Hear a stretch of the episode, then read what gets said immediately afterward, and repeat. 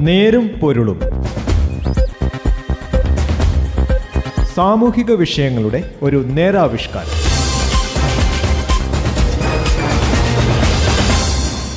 നമസ്കാരം. നേരുംപുലിന്റെ പുതിയൊരു അധ്യായത്തിലേക്ക് സ്വാഗതം. ഇന്ന് ഈ പരിപാടിയിൽ ഞാൻ ജോസഫ് പള്ളത്ത്. പുതിയ കാലത്തിന് ചേർന്ന വിധത്തിൽ നടപടിക്രമങ്ങളിലും തെരഞ്ഞെടുപ്പ് പ്രക്രിയയിലും മാറ്റങ്ങൾ വരുത്തേണ്ടത് അനിവാര്യമാണ്. കമ്മീഷന് സ്വന്തം നിലയ്ക്ക് ചെയ്യാവുന്ന കാര്യങ്ങളും ചട്ടഭേദഗതിയിലൂടെ മാത്രം ചെയ്യാവുന്ന കാര്യങ്ങളുമുണ്ട്. വലിയ ചെലവുള്ള കാര്യമാണെങ്കിൽ സർക്കാരുമായി കൂടിയാലോചിച്ച് നടപ്പാക്കേണ്ടി വരും. രാഷ്ട്രീയ പാർട്ടികളുമായി ചർച്ച ചെയ്ത് സമവായത്തിലെത്തേണ്ട കാര്യങ്ങളുമുണ്ടാകാം. നേരുംപൊരുളും ഇന്ന് ഈ വിഷയത്തിലേക്കാണ്. തെരഞ്ഞെടുപ്പുമായി ബന്ധപ്പെട്ട ജോലിയിൽ നിന്ന് എങ്ങനെയെങ്കിലും ഒഴിവാക്കുന്നതിന് സർക്കാർ ഉദ്യോഗസ്ഥർ തീവ്രശ്രമം നടത്താറുണ്ട്. മെഡിക്കൽ സർട്ടിഫിക്കറ്റ് സംഘടിപ്പിച്ചും അത് നൽകിയും ഉന്നത ഉദ്യോഗസ്ഥരെ സ്വാധീനിച്ചുമെല്ലാമാണ് തെരഞ്ഞെടുപ്പ് ഡ്യൂട്ടിയിൽ പെടാതെ നോക്കാറ്. കള്ളവോട്ട് അക്രമഭീതി എന്നിവയ്ക്ക് പുറമെ അമിത ജോലിഭാരവും അതിന്റെ കാരണങ്ങളാണ്. വോട്ടെടുപ്പ് ദിവസത്തിന്റെ തലേന്ന് അതിരാവിലെ തന്നെ പോളിംഗ് സാമഗ്രികൾ വാങ്ങുന്നതിനുള്ള കേന്ദ്രത്തിലെത്തി വരി നിൽക്കുക വൈകിട്ട് ബൂത്തിലെത്തി ഒരുക്കങ്ങൾ നടത്തുക വോട്ടെടുപ്പ് നാളിൽ പോളിംഗ് സാമഗ്രികൾ ഏറ്റുവാങ്ങിയ കേന്ദ്രത്തിൽ എല്ലാം തിരിച്ചേൽപ്പിക്കൽ നടപടിക്രമങ്ങളെല്ലാം കഴിഞ്ഞ് പാതിരയും പിന്നിട്ട ശേഷം വീട്ടിലെത്തിപ്പെടാനുള്ള കഷ്ടപ്പാട് എത്രയോ കാലമായി പോളിംഗ് ഉദ്യോഗസ്ഥർ അനുഭവിക്കുന്ന പറഞ്ഞറിയിക്കാനാവാത്തത്ര സങ്കീർണമായ പ്രശ്നങ്ങളാണിത്. വാസ്തവത്തിൽ എന്തിനാണ് ഇത്രയും വക്രകൃതമായ നടപടിക്രമങ്ങൾ എന്ന ആലോചന ഇപ്പോഴെങ്കിലും ഉണ്ടായത് സ്വാഗതാർഹമാണ്. ഇത് ശരിക്കും അശാസ്ത്രീയം എന്ന് കണക്കാക്കേണ്ട ഒരവസ്ഥയും നിലവിലുണ്ടായിരുന്നു. വോട്ടെടുപ്പുമായി ബന്ധപ്പെട്ട ഉപകരണങ്ങളും മറ്റ് സാമഗ്രികളും ഏറ്റുവാങ്ങാൻ പോളിംഗ് ഉദ്യോഗസ്ഥർ വിതരണ കേന്ദ്രത്തിലെത്തേണ്ടതില്ല. അതെല്ലാം ജില്ലാ തെരഞ്ഞെടുപ്പ് ഓഫീസർ നിയോഗിക്കുന്ന സെക്ടറൽ തെരഞ്ഞെടുപ്പ് ഉദ്യോഗസ്ഥർ അവിടെ എത്തിക്കുകയും വോട്ടെടുപ്പ് കഴിഞ്ഞാൽ അവിടെ വെച്ച് തന്നെ അത് അവർ ഏറ്റുവാങ്ങുകയും ചെയ്യുന്ന പുതിയ രീതി നടപ്പാക്കുകയാണ്. ഓരോ മേഖലയിലേക്കും പ്രത്യേകം ചുമതലക്കാരെ നിശ്ചയിക്കുന്നതിനാൽ നിർദ്ദിഷ്ട സംവിധാനം കുറ്റമറ്റ നിലയിൽ നടത്താനാവുമെന്നാണ് കരുതേണ്ടത്.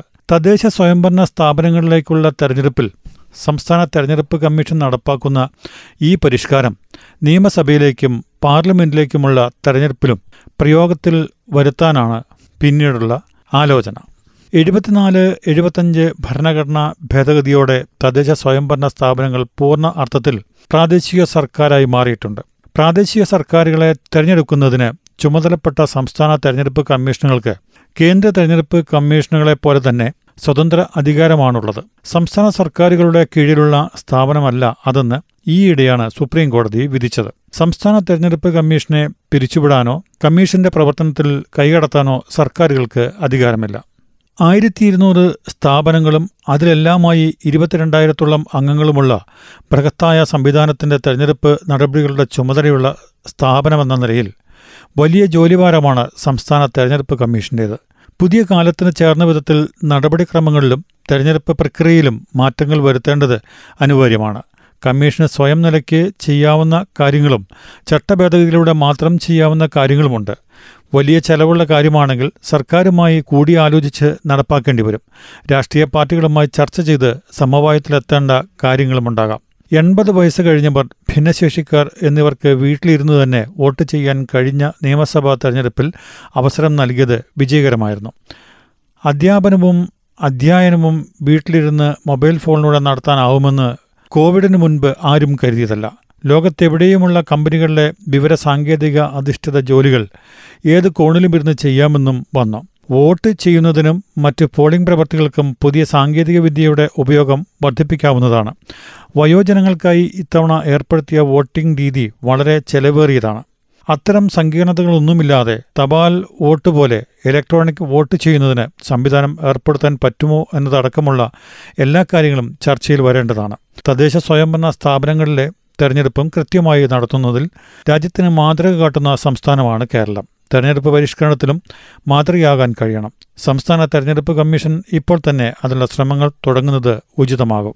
നേരുപൊരുളിന്റെ ഇന്നത്തെ ഈ അധ്യായം ഇവിടെ അവസാനിക്കുന്നു. നന്ദി നമസ്കാരം. നേരും പൊരുളും സാമൂഹിക വിഷയങ്ങളുടെ ഒരു നേരാവിഷ്കാരം.